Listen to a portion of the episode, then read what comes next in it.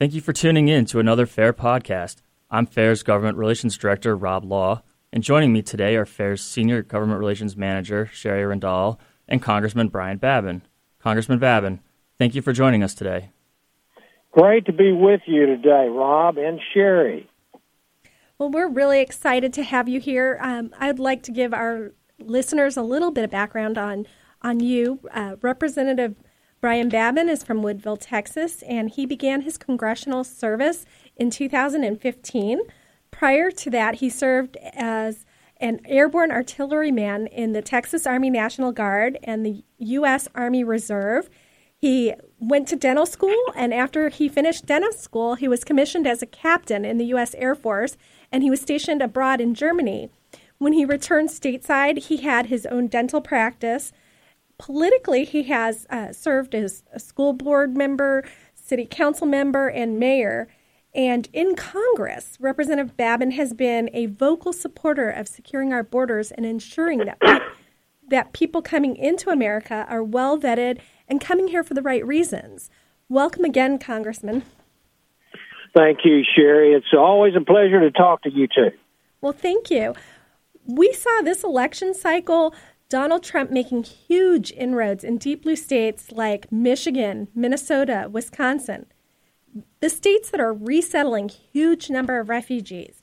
And in fact, I believe Michigan gets about 10% of the resettled refugees, second only to California. You have been one of the biggest proponents of limiting the number of refugees. Do you think your legislation or possibly language that could be included in an appropriations bill will be considered during the lame duck? You know, I can't answer that with any certainty, but I, I, I can say this with certainty that I will be working extremely hard and diligently to, to see that that language is put into uh, another continuing resolution or a spending bill of some sort uh, during the lame duck. That's great. And another key voting demographic for uh, President elect Trump appears to have been American workers who felt that trade agreements have hurt jobs.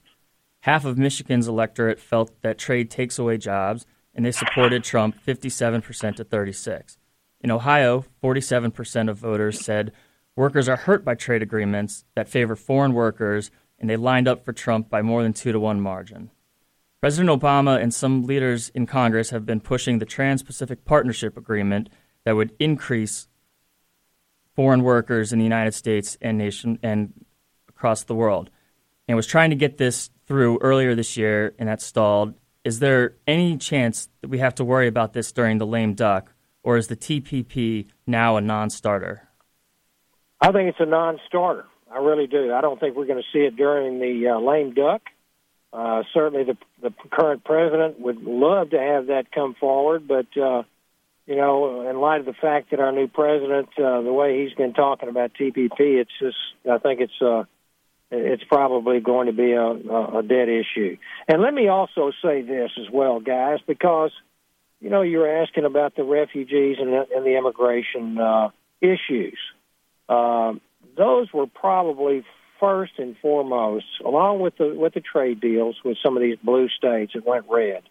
But uh, the immigration the absorption of refugees uh, from terrorist hotspots uh, being farmed out around the nation by our own federal government and private contractors, I think was one of the driving forces behind uh, Mr. Trump's amazing success in the uh, in the in the Republican presidential primary, and also in the general election when he where he just was victorious over Mrs. Clinton. And uh, I think it was a huge surprise. And I think you can compare it to the Brexit vote uh, of the European Union and, and the United Kingdom uh, voting to uh, exit uh, the uh, the EU.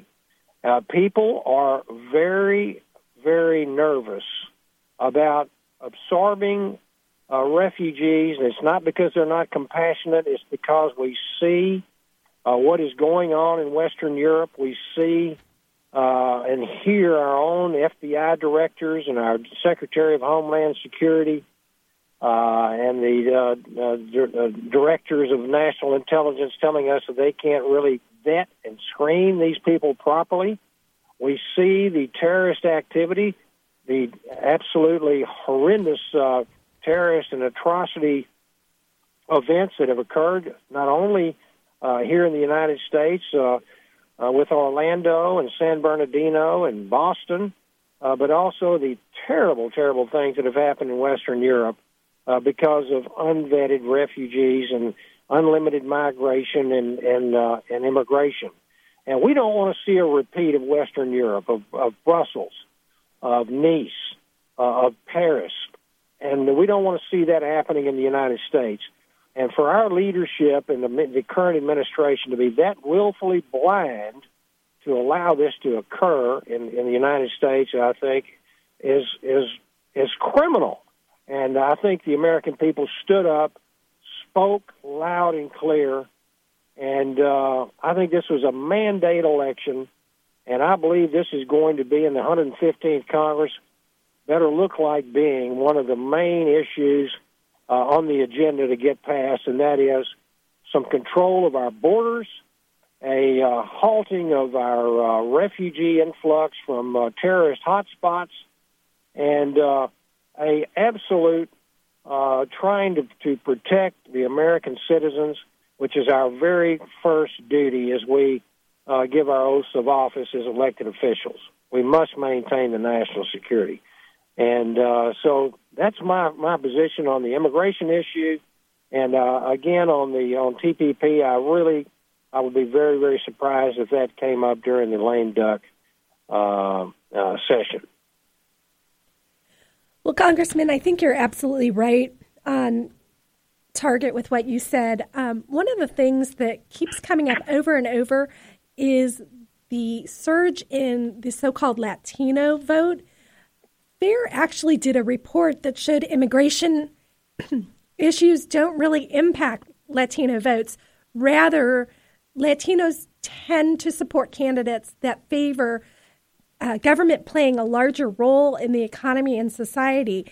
And this was actually borne out this election cycle by the fact that Trump received 2% more of the Latino vote than Romney, despite making immigration a central issue to his campaign. Do you? Well, you know, Shari, my my observation there is that, uh, you know, they tried the the left, the the mainstream media, and the Democratic Party and the Hillary campaign tried to make it look uh, that that like Trump was a a complete xenophobe, uh, that he was racist, that he was anti-Hispanic, uh, on and on, and they did a tremendous hit uh, job on him for month after month after month. He did make some, uh, you know, he did make a few, uh, uh, uh, you know, I, I think some statements that that uh, he didn't uh, probably misspoke on. But listen, Hispanics, like any other group, they are desirous of peace. They are desirous of law and order. They want jobs. They want security. They they want uh, the very same things that all of us want. And uh, the Republican Party, uh, I think, did a did a, a great job of, of you know, I, I can tell you this that Mr. Trump got more Hispanic voters to vote for him than did uh, than Mr. Romney did, and uh, so I, I think that I think the, it's going to be incumbent upon us as um, as uh, elected officials and the Republican Party. Uh, we want to we want to reach out to everybody. And if if if these people are desirous of uh, being free, patriotic Americans that want to want to assimilate uh, and and fit into to our American culture and society and heritage, uh, hey, I'm all for them. But listen, when we look at Western Europe and see the no-go zones of uh, some of the great cities of Europe, like Paris and Brussels and Denmark and Hamburg, Germany, and on and on where you've got whole neighborhoods, no go zones, where even the police are afraid to go. We don't need that here. We want people that will come in. Our nation is a nation of immigrants, and we want folks to assimilate. We want folks to become uh, patriotic Americans that uh, uh, that will love their their adopted country and whose whose uh, whose offspring, their children, will and grandchildren will feel the same as all the rest of us. We love America. America is the greatest nation for freedom and liberty. It was a great experiment back in 1776. It has really and truly been, as Reagan said, a shining city on a hill, and we must maintain that. We cannot, in the name of political correctness, do things that are absolutely diametrically opposed to our well being, uh, our American heritage and culture, and to the detriment of national security and the safety of American citizens. And that's that's the bottom line, and uh, that's the way I think. Uh, uh, that's my observation. Well, again, uh, we would wholly agree with your observation. I have a question. Do you think now that Trump has won, we will uh, end the conversation on so-called comprehensive immigration reform? I certainly hope so because, you know, comprehensive immigration uh, reform has been simply just a euphemism for amnesty. And we are a nation of laws. And I think this is part of the Trump phenomenon. People are tired of folks coming in illegally uh, and, and, and their hard earned tax dollars are having to pay for people who are not supposed to be here. And uh, also, we've, we've got 86,000, excuse me, 86,000 criminal aliens, um, many of, of whom were illegal, uh, been released uh, from prison, who have, who have murdered, who have raped, who have robbed American citizens. And let me tell you something: the Hispanic uh, community is being hit as hard or, or harder than any other segment of our society by some of these people. They know uh, that people need to obey the law, and that the, the the administration is certainly with uh, in many of our great uh, sanctuary cities, so called, in, in the United States, uh, are truly places where criminal aliens uh, can be, uh, be be operating uh, above the law, and then when they're finally deported, they just simply come back in. It's a revolving door, and it's costing the lives of many, many uh, innocent Americans, and that kind of stuff must stop. And that goes for any American uh, that wants to wants to stay here and start a new life.